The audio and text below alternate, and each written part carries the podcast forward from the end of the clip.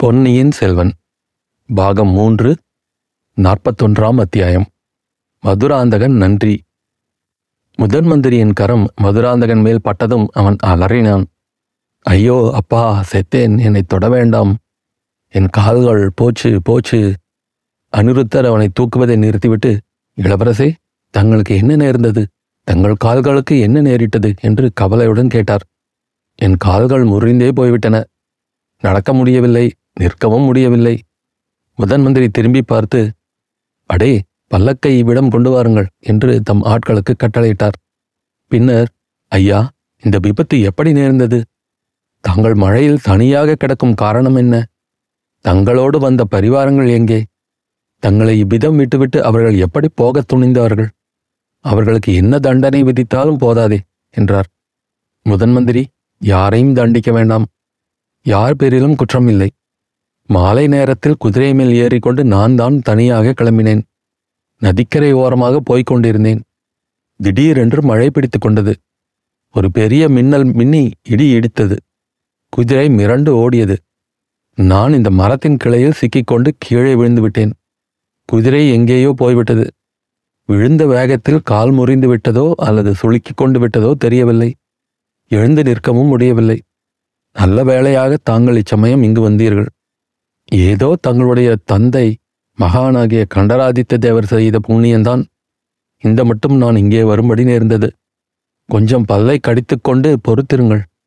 பல்லக்கில் தங்களை ஏற்றி விடுகிறேன் மற்ற விவரங்கள் எல்லாம் நாதன் கோவிலில் அடியேனின் இல்லத்துக்கு போன பிறகு கேட்டு தெரிந்து கொள்கிறேன் என்றார் அனிருத்தர். பல்லக்கு அருகில் கொண்டு வந்து இறக்கப்பட்டதும் முதன் மந்திரி இளவரசரை மெதுவாக பிடித்து தூக்கி பல்லக்கினுள் கிடத்தினார். ஆட்களிடம் பல்லக்கை தூக்கி கொண்டு மெல்ல மெல்ல அசங்காமல் போக வேண்டும் என்று கட்டளையிட்டார். தாமும் பல்லக்கின் அருகிலேயே தொடர்ந்தாற்போல் நடந்து சென்றார். சிறிது நேரத்துக்கெல்லாம் நாதன் கோவில் என்று வழங்கிய சுந்தர சோழ விண்ணகரத்துக்கு அவர்கள் வந்து சேர்ந்தார்கள். அந்த ஊர் பெருமாள் கோயிலுக்கு அருகில் முதன் மந்திரி அனிருத்தரின் மாளிகை இருந்தது. அதற்குள் இளவரசர் மதுராந்தகரை தூக்கிச் சென்று அங்கிருந்த கட்டிலில் கிடத்தினார்கள். விளக்கு வெளிச்சம் கொண்டு வரச் சொல்லி பார்த்ததில் கால் முறியவில்லை என்றும் வெறும் சுளுக்குத்தான் என்றும் தெரிந்தது. இளவரசர் கொண்டிருந்த பீதியும் சிறிது தெளிந்தது. பெருமாள் கோவிலிலிருந்து வந்த பிரசாதங்களை இருவரும் அருந்தினார்கள். பின்னர் முதன் மந்திரி இளவரசே இனி இரவு நிம்மதியாக தூங்குங்கள். பொழுது விடிந்ததும் தங்கள் உசிதம் எப்படியோ அப்படி செய்யலாம். நான் தஞ்சைக்குத்தான் போகிறேன். என்னுடன் வருவதாயிருந்தால் தங்களை பத்திரமாய் கொண்டு போய் சேர்ப்பிக்கிறேன் என்றார். ஐயா தாங்கள் எனக்கு எவ்வளவோ தீங்கு செய்திருக்கிறீர்கள். இதற்கெல்லாம் பரிகாரம் இன்று செய்து விட்டீர்கள். இன்று எனக்கு செய்த உதவியை என்றும் மறக்க மாட்டேன். அதற்கு எப்போதும் நன்றி செலுத்துவேன். ஒருவேளை இந்த சோழ சாம்ராஜ்யத்தின் சிம்மாசனத்தில் நான் அமரும்படி நேர்ந்தால் தங்களையே முதன் மந்திரியாக வைத்துக் கொள்வேன் என்றான் மதுராந்தகன். அனிருத்தர் அதிசய கடலில் முழுகி போனதாக பாவனை செய்து இளவரசே சோழ குலத்துக்கு நான் கடமைப்பட்டவன். இந்த குலத்தைச் சேர்ந்தவர்களுக்கெல்லாம் ஆலோசனை சொல்வதும் இயன்ற உதவி செய்வதும் என் கடமை. ஆகையால் தாங்கள் தனிப்பட எனக்கு நன்றி செலுத்த அவசியமில்லை. ஆனால் தங்களுக்கு நான் ஏதோ தீங்கு செய்திருப்பதாக சொன்னீர்களே அதுதான் எனக்கு விளங்கவில்லை. நான் தங்களுக்கு மனமறிந்து எந்த தீங்கும் செய்ததாக ஞாபகமில்லை. தாங்கள் சற்று பெரிய மனது செய்து தெரியப்படுத்தினால் அதற்கு பிராயச்சித்தம் என்ன உண்டோ அதை செய்துவிடலாம் என்றார்.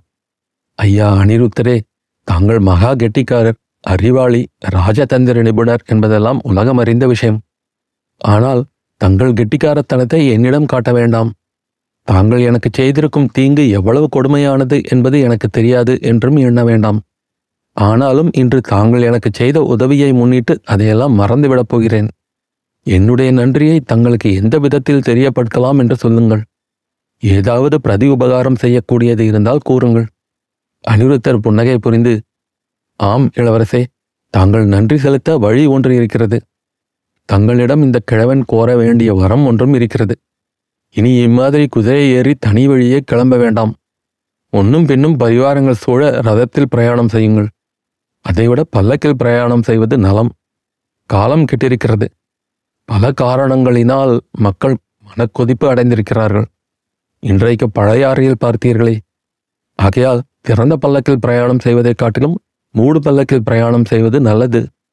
பழுவூர் இளையராணியின் பல்லக்காக இருந்தால் ரொம்ப விசேஷமாயிருக்கும். யாரும் சந்தேகிக்கவே மாட்டார்கள் என்றார். மதுராந்தகன் அசந்து போனான். அவன் முகத்தில் மறுபடியும் பயத்தின் அறிகுறி காணப்பட்டது. சற்று பொறுத்து சமாளித்து கொண்டு முதன் மந்திரி என்ன வார்த்தை சொன்னீர்?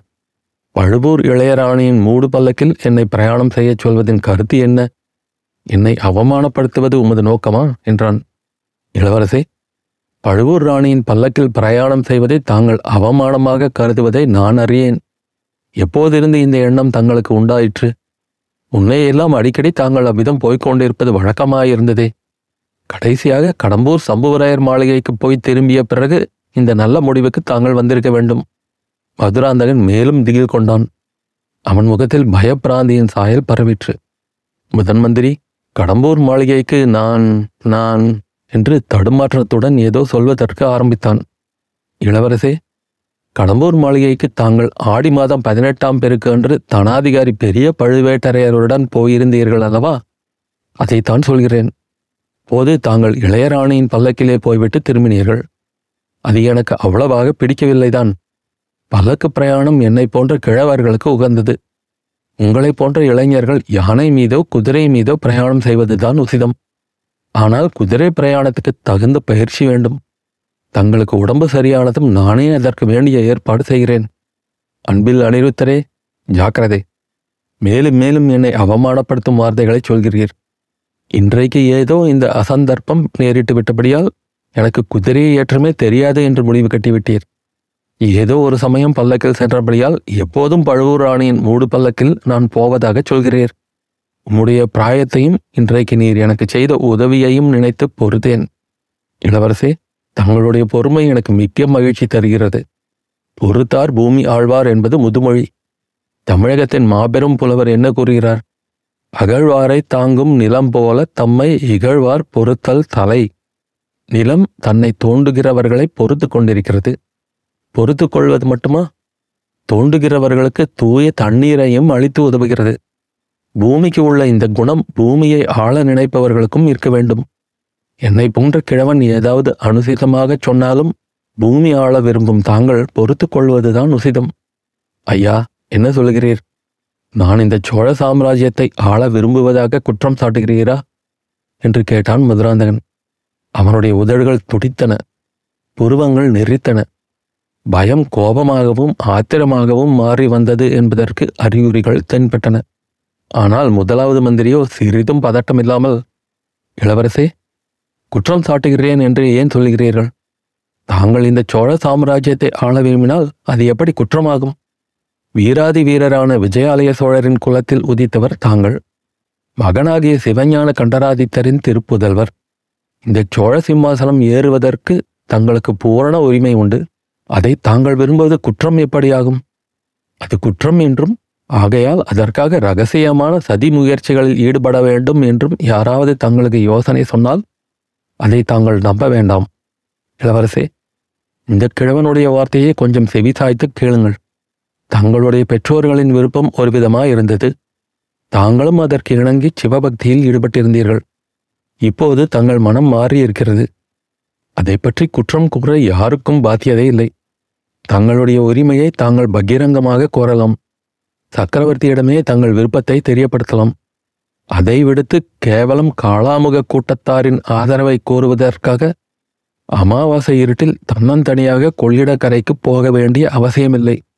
அல்லது சம்புவரையர் மாளிகையில் அர்த்தராத்திரியில் திருடர் கூட்டத்தைப் போல் கூட்டம் போட்டு சதிப்பேச்சு பேச வேண்டிய அவசியமும் இல்லை. இந்த மாதிரியெல்லாம் தங்களுக்கு யோசனை கூறுகிறவர்கள் தங்களுடைய பரம விரோதிகள் என்று வைத்துக் கொள்ளுங்கள். மதுராந்தகன் பெரும் குழப்பத்துக்கு உள்ளானான். முதன் மந்திரிக்கு இவ்வளவு விஷயங்களும் தெரிந்திருக்கின்றன என்று எண்ணியபோது அவனுக்கு உண்டான வியப்புக்கு அளவில்லை. அதே சமயத்தில் பீதி ஒரு பக்கமும் பீதி காரணமாக ஆத்திரம் ஒரு பக்கமும் பெருகிக் கொண்டிருந்தன. ஐயா தங்களுக்கு இவையெல்லாம் எப்படி தெரிந்தது? எந்த துரோகி என்னுடன் சிநேகமாயிருப்பது போல் நடித்துக்கொண்டு தங்களிடமும் வந்து சொல்லிக் கொண்டிருக்கிறான்? என்று கேட்டான். தாங்கள் அதை அறிய முயல்வதில் பயனில்லை. இந்த பரந்த ராஜ்யமெங்கும் எனக்கு கண்கள் இருக்கின்றன காதுகளும் இருக்கின்றன. நான் அறியாமல் எதுவும் இந்த நாட்டில் நடைபெற முடியாது. அப்படியானால் சக்கரவர்த்திக்கும் இவையெல்லாம் தெரியுமா? என்று மதுராந்தகன் கேட்டான். இல்லை அவருக்கு தெரியாது. என் கண்களும் காதுகளும் தெரிவிக்கும் எத்தனையோ ரகசியங்கள் என் நெஞ்சகத்தில் பதிந்து கிடக்கின்றன. அவசியமும் அவசரமும் நேர்ந்தால் ஒழிய அவை வெளியில் வரவே வராது. ஆம் ஆம். தங்களுடைய நெஞ்சகத்தில் எவ்வளவோ பயங்கரமான ரகசியங்கள் புதைந்து கிடக்கின்றன. அவை மட்டும் வெளியில் வந்தால் இந்த சோழ சாம்ராஜ்யமே நடுநடுங்கி போகாதா? என்றான் மதுராந்தகன். அவனுடைய குரலில் இப்போது இதற்கு முன் இல்லாத கபடமும் வஞ்சகமும் துணித்தன முதன் மந்திரி அதை கவனித்தும் கவனியாதவர் போல் கூறினார். சக்கரவர்த்தி என்னுடைய ஆப்த நண்பர். ஆனால் அவர் அறியாத ரகசியங்களும் என் நெஞ்சில் இருக்கின்றன. சுந்தர சோழர் கொடிய நோய்வாய்ப்பட்டிருக்கிறார். பல காரணங்களினால் அவர் மனம் ஏற்கனவே புண்ணாகி இருக்கிறது சிற்றரசர்களின் சதி செயலை பற்றி அவரிடம் சொல்லி மேலும் அவர் நெஞ்சை புண்படுத்த நான் விரும்பவில்லை. அதற்கு அவசியமும் ஏற்படவில்லை. இளவரசே தங்களுடைய காரியங்களைப் பற்றிய வரையில் நான் சக்கரவர்த்தியிடம் ஒரு நாளும் சொல்ல மாட்டேன். தாங்கள் நம்பியிருக்கலாம். ஐயா அன்பில் அனிருத்தரே இந்த பேதை மதுராந்தகன் பேரில் தங்களுக்கு திடீரென்று இவ்வளவு அபிமானம் தோன்ற காரணம் என்ன? என்று மதுராந்தகன் கேட்டுவிட்டு ஏளன சிரிப்பு சிரித்தான். இளவரசே தங்களிடம் திடீரென்று எனக்கு அபிமானம் பிறந்துவிடவில்லை. சுந்தர சோழரின் புதல்வர்களைப் போலவே தான் தங்களிடமும் நான் எப்போதும் அபிமானம் வைத்து வந்திருக்கிறேன். அதை காட்டிக்கொள்வதற்கு இதற்கு முன்னால் சந்தர்ப்பம் ஏற்படவில்லை. இன்றைக்கு அச்சந்தர்ப்பம் கிடைத்தது. நான் குதிரை மேலிருந்து விழுந்து காலை ஒடித்து கொண்டதால் ஏற்பட்டது. ஆனாலும் சில நாளைக்கு முன்னாலே என்றால் என்னை அந்த மரத்தடியிலேயே கழுத்தை நெறித்து கொன்றுவிட்டு வந்திருப்பீர். நாராயணா நாராயணா இது என்ன வார்த்தை இளவரசே? ஐயா எனக்கு ஒன்றும் தெரியாது என்று எண்ண வேண்டாம். எதை சொன்னாலும் நம்பக்கூடிய அப்பாவி என்று நினைக்க வேண்டாம். நான் என் தாயாரின் கர்ப்பத்தில் இருந்தபோதே எனக்கு எதிராக நீர் சதி செய்யத் தொடங்கினீர். நான் இந்த பூமியில் பிறந்ததும் என்னை கொன்று விடுவதற்கு ஏற்பாடு செய்திருந்தீர். அதோ உம்முடைய முகத்தில் ஆச்சரியத்தின் அறிகுறியை காண்கிறேன். அதெல்லாம் எனக்கு எப்படி தெரிந்தது என்று வியப்படைகிறீர் இல்லையா? இந்த சோழ நாட்டில் பயங்கர ரகசியங்கள் பலவற்றை அறிந்தவர் நீர் ஒருவர்தான் என்று எண்ண வேண்டாம். அனிருத்தரின் முகம் இப்போது உண்மையாகவே அதிசயமான காட்சியளித்தது. அதில் கனத்துக்கு ஒரு சாயல் தோன்றி மறைந்தது.